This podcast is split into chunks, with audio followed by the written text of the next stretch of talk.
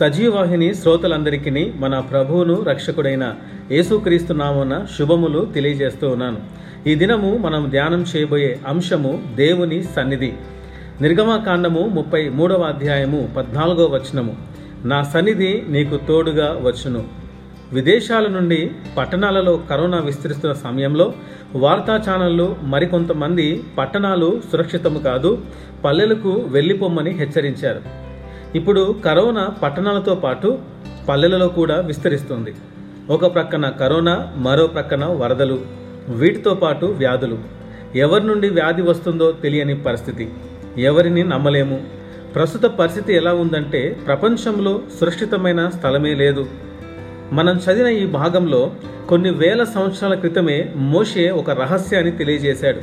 అదేమనగా ఇస్రాయేలీలు దేవునికి వ్యతిరేకంగా పాపము చేయటం వలన ఈ ప్రజలు చెడిపోయారు వీరు లోబడని ప్రజలు కాబట్టి నేను మీతో వస్తే ఒకవేళ త్రోవలో మిమ్ములను సంహరించదనేమోనని దేవుడు మోషేతో చెప్పాడు.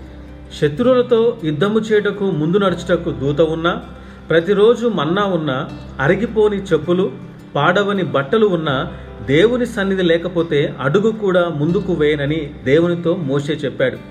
ఎన్ని ఉన్నా దేవుని సన్నిధి లేకపోతే క్షేమం లేదు. ఈ సృష్టిలో సురక్షిత స్థలం దేవుని సన్నిధేనని మోషే వేల సంవత్సరం క్రితమే తెలుసుకున్నాడు. అందుకనే కీర్తనకారుడు నీ సన్నిధి నుండి ఎక్కడికి వెళ్ళగలను? అని అంటున్నాడు. దేవుని సన్నిధిలో నిలవాలంటే మనం ఏం చేయాలి? దేవుని మార్గములలో నడుచుచు దేవుడు అప్పగించిన దానిని జాగ్రత్తగా కాపాడితేనే దేవుని సన్నిధిలో నిలిచే అర్హత పొందుకుంటామని జకరియా మూడు ఏడులో చూస్తాం. దేవుని మార్గంలో నడుచుట అనగా వాక్య ప్రకారం జీవించుట.